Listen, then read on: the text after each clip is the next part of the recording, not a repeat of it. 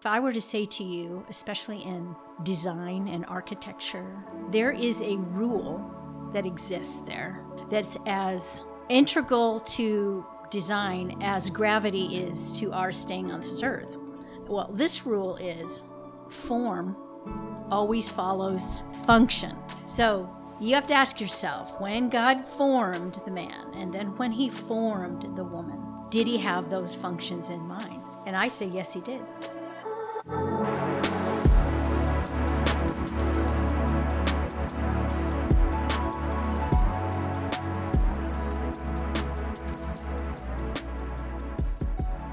My name's Elijah. This is Kingdom Subjects. I'm joined here today uh, by an amazing guest, Jody Bormuth. Is that how you say it, Bormuth? That's how you say it. Um, she's a professor at Pacific Bible College, uh, earned her, her doctorate degree at Multnomah Biblical Seminary, mm-hmm. uh, along uh, with other accolades. Jody's a champion for family, uh, especially women's ministry, and has pioneered a yearly conference, Women of the Word. Is that right? That was a while ago, but yes, I did. Is there? Almost okay. ten years. Yeah. ten years worth. Mm.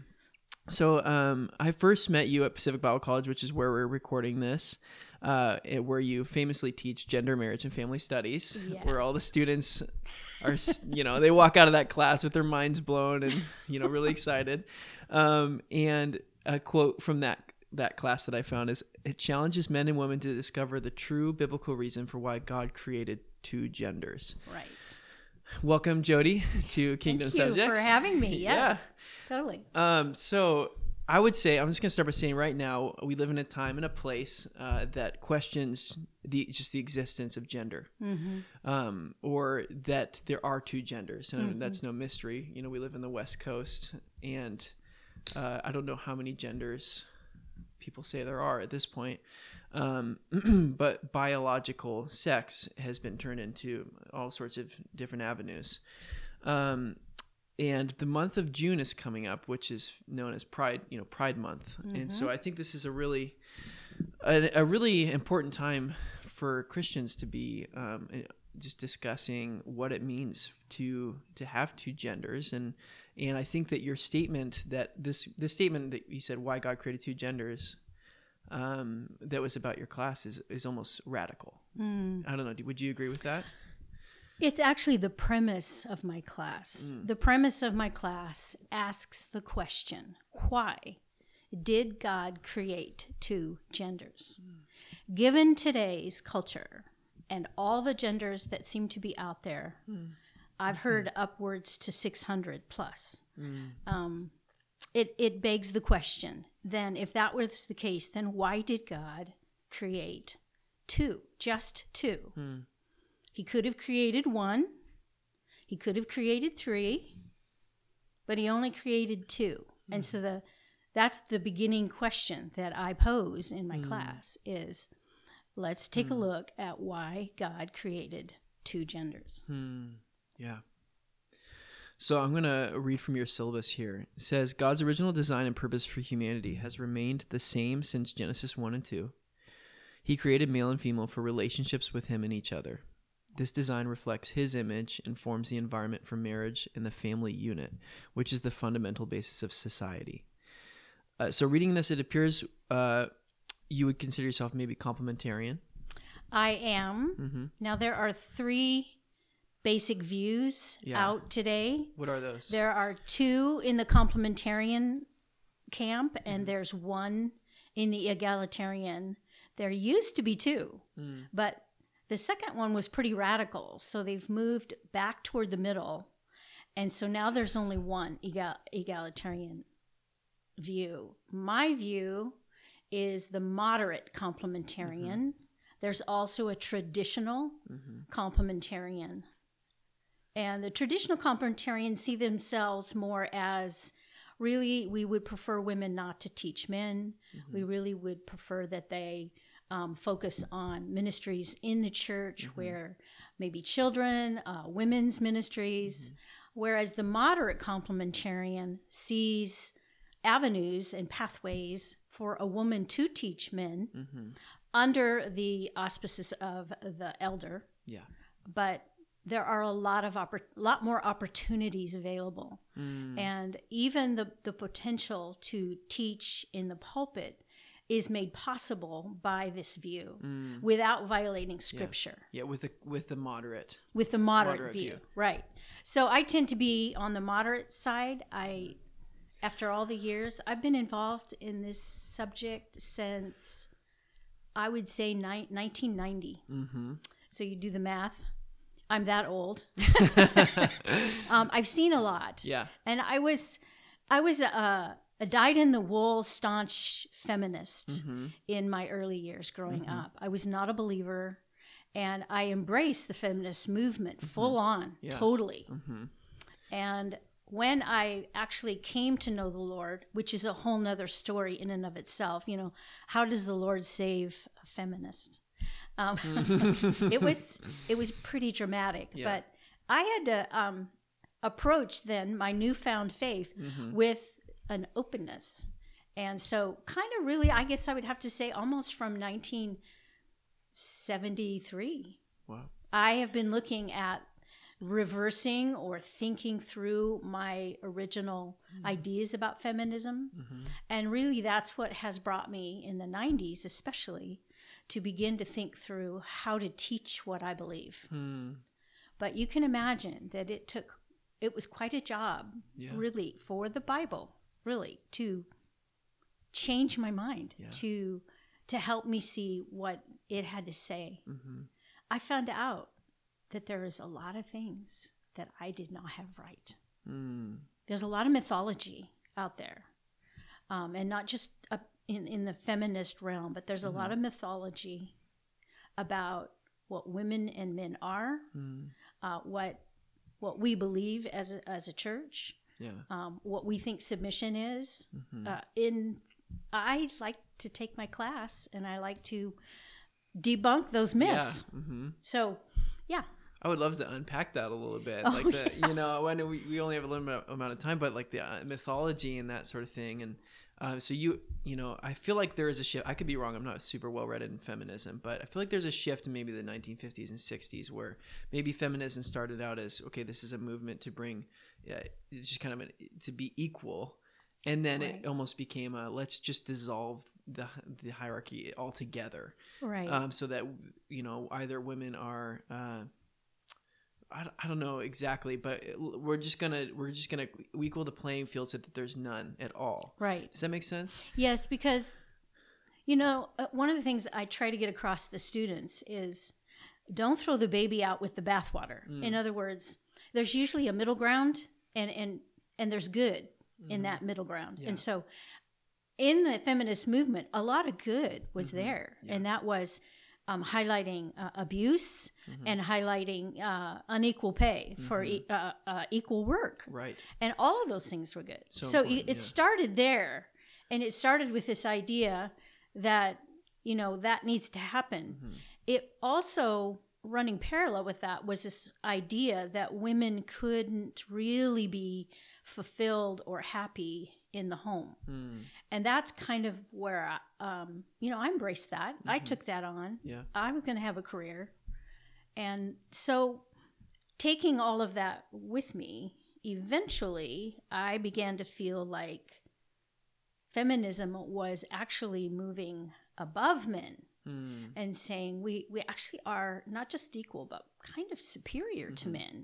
If we have the reins, we will solve the problems of the world. Mm. And so now fast forward to my reading the Bible for the first time. I'm looking at this Bible like it's going to just be full of all kinds mm. of oppression mm-hmm. and all kinds of meanness to women. And I was... shocked when I read and found that that wasn't necessarily true. Mm-hmm. And and the first thing I can tell you is that in Genesis one and Genesis two, I realized that God created men and women equal mm. in the image of God. Yeah. And that phrase alone, you talk about unpacking. Yeah. I didn't get past that phrase for a long time because I needed to understand it. What mm. did that mean? Yeah. And so the more I studied it and the more I figured out what it meant to be made in the image of God, mm-hmm. and the more I understood how that gives both men and women equal worth, equal value, mm. irregardless of my role. Mm. It doesn't matter what I do. Yeah. And I realized that God is an equal opportunity employer, yeah. in, a se- yeah. in essence, uh-huh. right? Yep. He was saying to me at the time, you know, it doesn't matter um, your role. It doesn't matter what you do. Mm-hmm. What What is important to me is I will define you first, and I define you as an image bearer, mm-hmm. and I define you as a, a, a reflection of me. Yeah. And that means both men and women. Mm-hmm. So basically it's saying, I identify myself not by what I do, but by who God says I am. Mm. So it's my being that brings me my identity, mm. not what I do right. out there or feel. or. And that was a, a big surprise to me, that God started with this foundation right from the get-go mm-hmm. in the Bible, that I'm equal to anybody else in the entire world, past, present, or future, mm. that I am no better than, and I am no less than mm. anybody else. Mm-hmm. And so then, being made in God's image, I realized the richness mm. that is there. And I admit, even in a faith-based realm, yeah. we don't treat being made in God's image necessarily with the emphasis that I think we should. Mm. I feel like It sh- we should be doing flip-flops. Yeah. We should be doing cartwheels. We should be so excited about the mm, fact yeah. that we carry, we are an image bearer. Yeah. And that with that comes this idea that we reflect him. Mm. And so the next question is, you know, what does that mean? Right. What does it mean to reflect God? Right. And there are four, four or five, maybe even more, different theories uh-huh. about what it is to be made in the image of God mm-hmm. and what does that really do. I tend to embrace Anthony Hokuma's theory, okay. which is functional holism, mm-hmm. which means that how I'm structured, body, soul, and spirit, uh-huh. biologically, yeah. how I'm structured, um, how I function in this world, mm-hmm. and how I relate to you. Right. For instance, mm-hmm. all three of those are meant to reflect God. Okay, so your being, how you function, and how you relate, is yes. that correct? Okay. All three. All three. He took them, whereas the other three theories take each one of those separately okay. and say that that's what we do. So it's a holistic... Very whole. That's why mm-hmm. it's called functional holism. Okay. And um, and so then I wanted to know, okay, so what, what does God intend for us to reflect? Hmm. And if we are to reflect and image him, then that means that when anybody looks at me over a period of time, mm-hmm.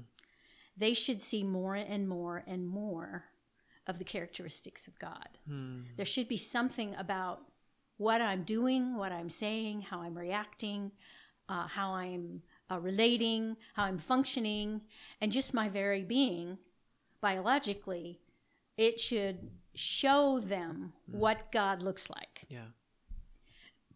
And so I went, oh, that's cool. Well, that'll be fun to figure out, right? Right. Well, and then I realized, well, wait, but men and women, though equal, mm.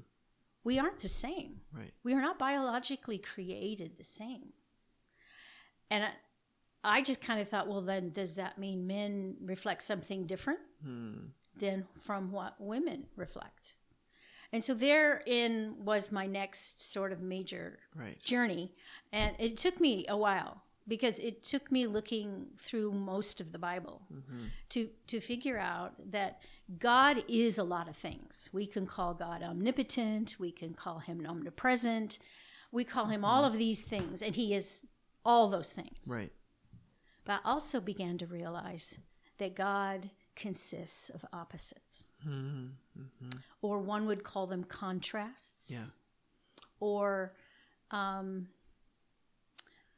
you you would you would have to say it's not conflicting contrasts, mm-hmm. it's right. not conflicting opposites. Mm-hmm. So in other words, they don't fight against each other. Mm-hmm. Um, there are complementary right. opposites, like salt and pepper, mm-hmm. sugar and cream. Right. And look at you. You're made up of opposites. Mm-hmm. You have a right eye and a left eye. You have mm-hmm. a right hand and a left hand. Right. You know, they complement each other. Mm-hmm. And that is what is meant by God having opposites. Mm-hmm. Now, he's He's still one being. Right. But he's also three distinct persons as we look at them. We call that the Trinity. Mm-hmm. So the reason I bring that up is you can be whole and one and equal and also distinct hmm. in being. Yeah. Only God can do that, but yet I believe he's made us that way hmm. in the sense that men and women are equal, but we're dis- different. We're distinct. Yeah. Okay, so it's important also as we look at that. I tried to find God's gender. Right. Because I thought, though, sure there was right. one. It's got to be one, right? There has to be one.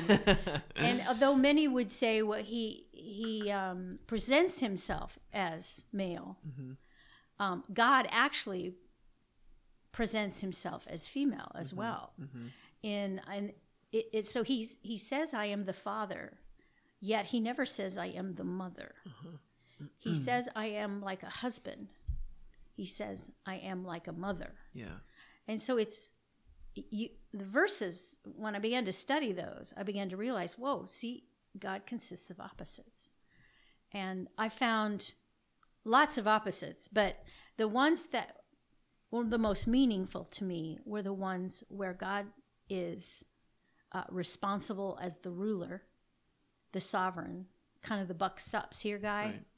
Now, I set up the rules, and I'm responsible for them, and I will see them through. On the other side of that, he's helper ally. Mm-hmm. And they're clearly opposite. I mean, helper ally even indicates servant mm-hmm. in the sense that God comes along beside us and helps us and strengthens us so that we can do whatever it is we need to do. Mm. So here we have responsible ruler and and servant, helper, ally, if you will. We also have the father, like a husband. We mm. also have like a mother. Mm. And so I'm going, oh, this is becoming so in- interesting. Yeah. He's also transcendent. He's also immanent. Um, transcendent meaning separate from, because of sin, pure, mm. holy, just. Yeah. Um, uh, imminent meaning very close, very near, wanting relationship mm. in spite of sin. Right. Right? And then lastly, I discovered his love. Yeah. But it also has two two parts, opposites. He is in his transcendent, responsible rulership. He must be just. Mm. So he has, his love is just. Yeah. You know, it it has to discipline those of us, his mm-hmm. children. But he's also gr- gracious in his love, mm. where he comes beside us and dwells with us in, mm-hmm. in spite of our sin, where he forgives us and shows kindness to us, even in the midst of our sin. Yeah. So you see those opposites. Yeah. Well, I thought that was interesting. But then when I revisited Genesis one and two, I realized that when God created the man, he created and formed him, and then assigned functions to him. Mm-hmm. And one of them was to be responsible for the rule. And I went, huh, mm. maybe there's something in that and important to God that the male form especially reflect. Mm. And that is that responsibility for the rule, for his rules. Now, at the time in the garden, it was only one rule. Right. Wouldn't that be nice? Right. We just had one rule. And I got to say, he didn't do a very good job. no, nor he had would one I. job. Nor would I, do I think. Okay, yeah. so so I thought, okay, that's really cool. Mm-hmm. I like that. And then it doesn't take very long before God says, one being created in my image is not enough. It's, it needs another one. Mm. And if you study the, the word where it talks about it's not good for man to be alone, mm-hmm. yeah. it really means it's not good for man to be the lone one. Mm. We're the only yes. one. Wow, that's good. Isn't that oh, that's, cool? That gives me chills. And so, th- he, so this expression of God, it, it's not good for that to be the only, only expression. Only one, yeah. right. Okay. To be that responsible mm-hmm. one for the rule. Right. The buck stops here, person, right? right. Uh-huh. There needs to be another one. Mm-hmm. And so from the very beginning, God knew he was going to create a responsible ruler. And mm-hmm. then we know later in chapter two, he says a suitable helper, ally. Mm-hmm. And that's where another a lot of the mythology comes in with uh-huh. the word helper. Um, right. We don't do a good job in America of explaining helper. Mm-hmm. We think a helper is like an assistant to mm-hmm. the boss, right. um, an underling of some type. But we must remember that when God created male and female, he created them equal as image bearers. Mm-hmm. So suitable helper actually means equal and corresponding to a strength that comes in that only the woman has. Mm-hmm. As a military yeah. ally yeah. who comes into a battle, mm-hmm. adds the strength that only that ally could add that won the battle. Mm-hmm. It's a totally different. Yeah, and the totally Hebrews different. knew, yeah. the Hebrews knew what uh, Ezer, helper, yeah. ally translates as Ezer yeah. in the Hebrew. And they knew what that was. Mm-hmm. They knew that God himself called himself helper. Right. And so it would have been a high privilege mm, in their minds. It's yeah. lost kind of in America. Mm-hmm. So now we see that he created a male and a female to reflect him. Yeah. And we see that he's made of opposites. Mm-hmm. And then I realized in Genesis one, when he first starts creating, what does he create? Day and night. Mm-hmm. Land and sea. What are right. those? They're opposites. They're opposites. Yeah, complementary opposites. Yes, yeah. complementary opposites. Yeah. And then he gets to male and female. Yeah. Mm. So that is what we are, yeah. in my opinion. Wow. Complementary opposites created to bear his image mm. in a way that reflects his opposites. Mm. And we don't know that. Yeah. We don't. It's it's it's what simplifies the gender question. And I don't mean not the struggles and the issues and all that goes on in a person's mind and heart about their gender, but in terms of why God created two genders, mm-hmm. he created to reflect his opposites. Mm. And you can only have two mm-hmm. in opposites. Yeah, that's well put. You can't only you can't have, have three. Yeah. You can't have one. Mm-hmm. Going beyond that, then we see Uh, the role, or the the the only real distinct role function I find mm-hmm. in Scripture is the responsible ruler and the suitable helper ally. Mm-hmm. Other things I see both doing, and when we get to Genesis one twenty-eight, we see that they are given mutual functions to mm-hmm. do together. Yeah, you know, be fruitful, multiply, um, rule over nature. All of that was given to both of them, mm-hmm. and so. I think it's important, too, that yeah. we dispel the myth right.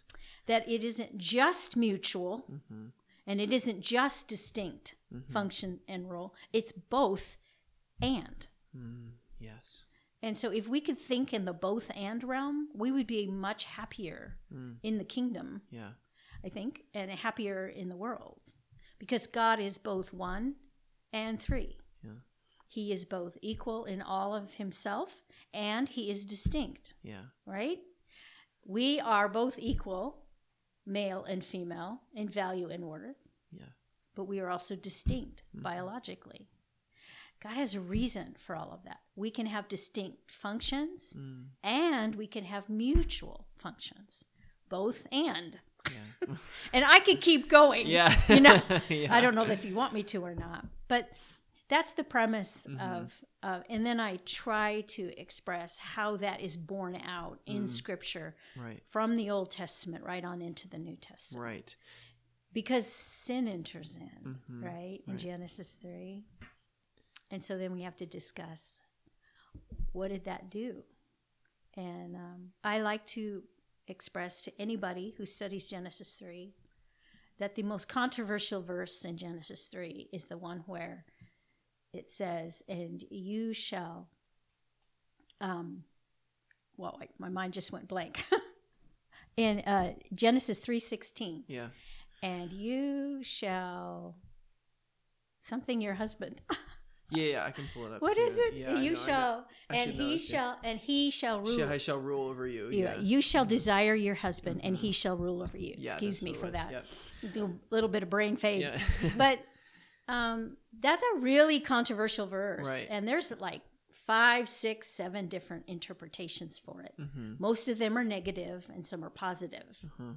The other mythology about this is that not n- not too often do you hear the positive way in which it can be interpreted. Mm-hmm. And so I like to bring that out in class. Let's talk about all of the interpretations and and let's find out which one you think fits best with God creating these two, with their sinning, mm-hmm. and with this first disciplining Eve, then this statement, then he disciplines Adam. Mm-hmm. And so in the middle there is this statement, and you shall desire your husband, he shall rule over you.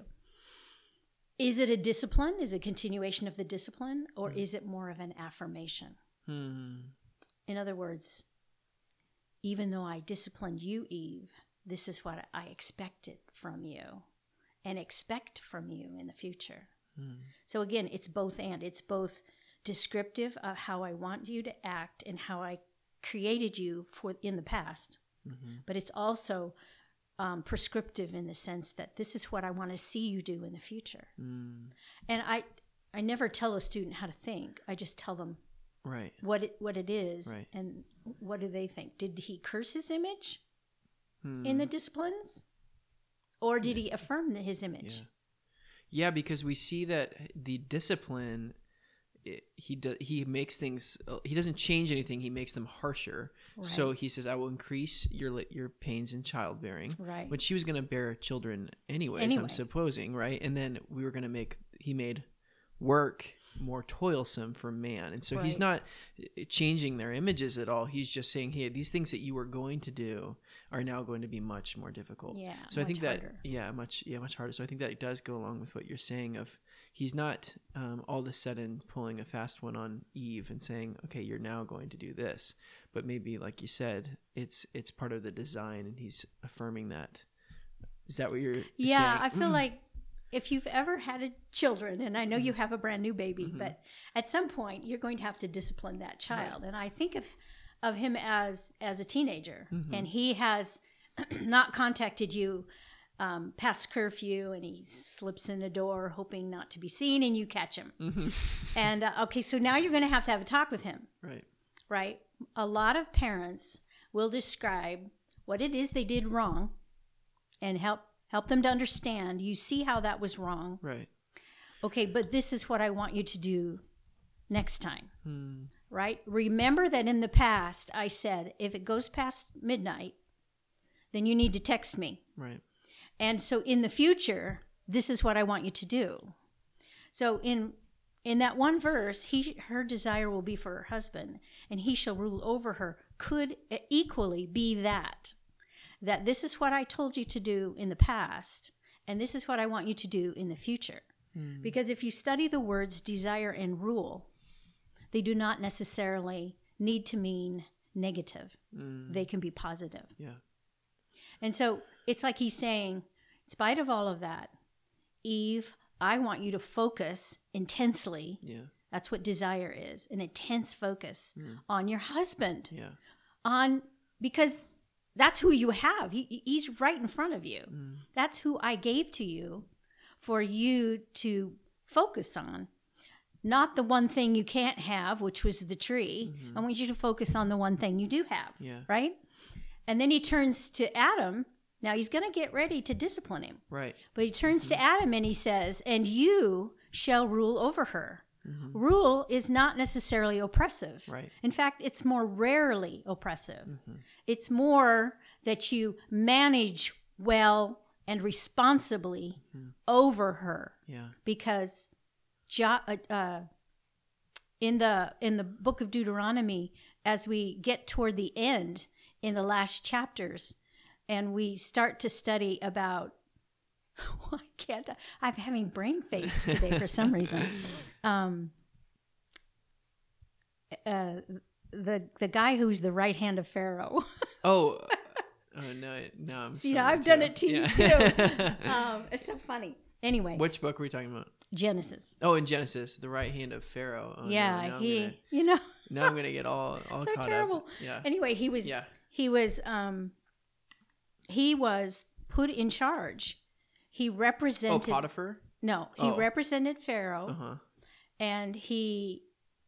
and be, it's the guy with the coat of many colors. Oh, Joseph. Joseph. Yeah, yeah. I, I wanted to say Joseph, but yeah. for some reason I didn't think that was right. Yeah. Anyway, Joseph was put in charge of uh-huh. all that Pharaoh owned, mm-hmm. given a ring that signified and represented Pharaoh to right. the people, mm-hmm. and he was called Mashal. Mm. It's both a noun and it can also be a verb. He was a Mashal. So if you Mashal something, mm-hmm. then you are to rule and be responsible for all that is around you, mm. especially spiritually. Yeah. And in this case, I think God was reminding mm. both Adam and Eve of why he had created them the way he had and what it is he wanted them to do in the future. Mm. So he was doing that same thing that you would do to a teenager. Now remember, this is why I said about curfew.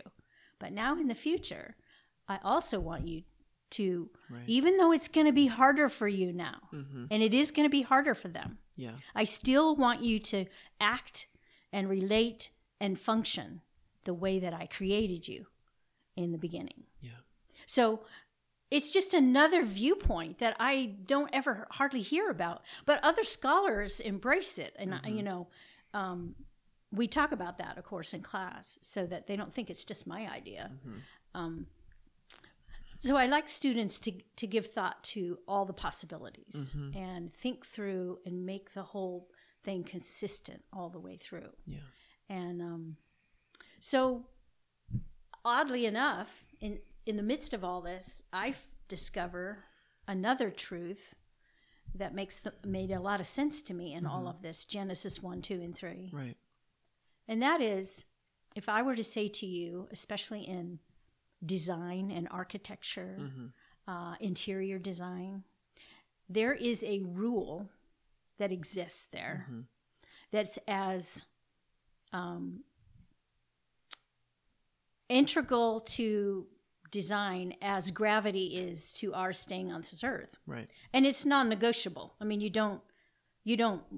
say gravity isn't there, right? Or you don't say it sort of is there. Mm-hmm. It's there. It has to, yeah. Well, this rule is uh, that form always follows function. Mm-hmm. So you have to ask yourself, mm-hmm. when God formed the man, and yeah. then when he formed the woman, right? Did he have those functions in mind? Mm. And I say, yes, he did. Yeah. He knew he was going to form the man mm-hmm. in such a way, and I believe intrinsically, ontologically, yeah. to be the one responsible for his rule. Mm-hmm. He, he blew that, but he was still responsible. Right. And I believe he created Eve in that same vein as that suitable, strong mm-hmm. helper, ally. Yeah. And, and let me, let me pause you there yeah. because I was watching a video of your class and you had the students take Play-Doh. Mm. And you said you wanted them to form it into, some students form it into a ball, and some students form it into a cup that could hold water. Actually, what I said was, I want you to shape one lump into mm. into into any any shape form you yeah. want, uh-huh. but it has to hold water. Ah, uh, okay. And uh-huh. the other one, I want you to form into any shape that yes. you want, but I want to see if it will bounce. Uh-huh. And so... Yeah. I didn't tell them, uh-huh. but that's what they form. Right, exactly. Right? Yeah, and so w- with that function in mind, they're not going to create a cylindrical ball that's going to try to hold water no. because it's just like it'd be it's idiotic. Not gonna work. To, it's not going to work, right? And so it right. would be silly to assume of God that He's going to create forms that don't do their function. Is exactly. It? So yeah, so I thought that was a really uh, well illustrated. Point well you... and and it's important I think for the, for the guys to see, because I think they get they get off a little bit sometimes on authority, which mm-hmm. is a whole nother mythology by right. the way, um what authority really is in scripture, or right. at least what I think it really is mm-hmm. in scripture. We might have to touch on that. Yeah, well, the whole patriarchy thing. Yeah. um but I just think it's important that that uh, that they understand, as far as, as the guy goes, that when he assigns to the guy the responsibility for this rule, mm-hmm. so there he is, he's on the he's on the ground, he's been formed, he's told to cultivate, mm-hmm. He's told to keep the garden. And then he's um, told, don't do this one thing. Mm. And I always ask this question. So, Elijah, where was the woman?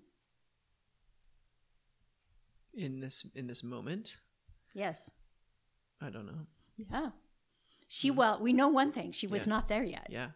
Wherever she was in the mind of God, as a, a form he was going to create to function mm-hmm. a certain way, he she was not there present in right. the garden yet. Oh, right. Uh-huh. And I say, what does that tell you guys as far as those assigned functions? And then they go, oh, well, it's these are our jobs. Mm. And I said, yeah, pretty specific. Mm-hmm. L- later on, you can find some emphasis where God is telling the woman to also cultivate and also keep, which is mm-hmm. to protect. Right. You don't mess with uh, a mom and her children, mm-hmm. and you'll see the mother bear come out, right. right? But you never find anywhere where she's given the responsibility for the for the rule, and he's told to be a suitable helper. Mm. So overall, when you study all of one, two, and three, you get this idea that the one distinct function that God intends to be as opposites and upheld universally is the one responsible for the rule and the suitable helper, ally. Mm. Because if you look at Genesis three, Elijah, Eve was the one that blew it. Mm-hmm. But then you have to ask yourself, who did God summon? Mm, and the right. word is summon. Yeah. He summoned somebody yeah. from the two of them, and it was the man. Mm-hmm. And he said this twice in Scripture. He said, have you eaten of the tree of which I commanded you yeah. not to eat? Right. He is not talking to both of them. Mm-hmm. It is, um, and it's obvious when you study pronouns that he is talking to the right. him, right. right?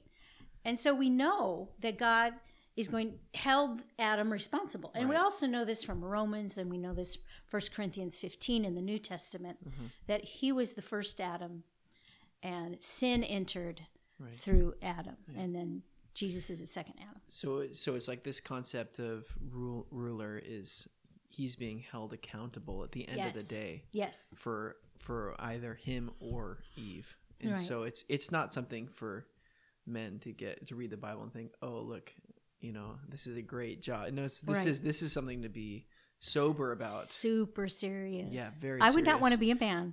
I'm sorry, Elijah, but I am glad I'm a woman. Mm-hmm. And I'm glad that I have a unique strength within me. I believe it's God-given and ontological mm-hmm.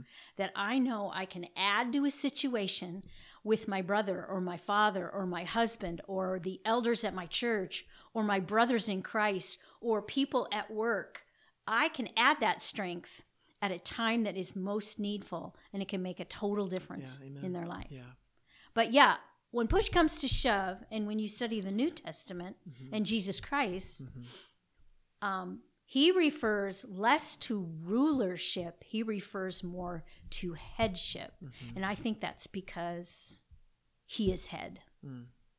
though he's also called ruler. Um And you, when you study Jesus Christ, you find the exact same opposites. Mm. Well, he's God, right? Right. You see the same opposites. Mm-hmm. And when you study the Holy Spirit, yeah, you see the same opposites. So when Christ comes in us to conform us to himself, the question becomes, does he conform all of us to himself, of his children? Mm-hmm. Of course. Yeah. But does he also, this is a both and, mm-hmm. does he also know he's within the body of a woman and he's going to conform her back into the strong helper ally? Mm.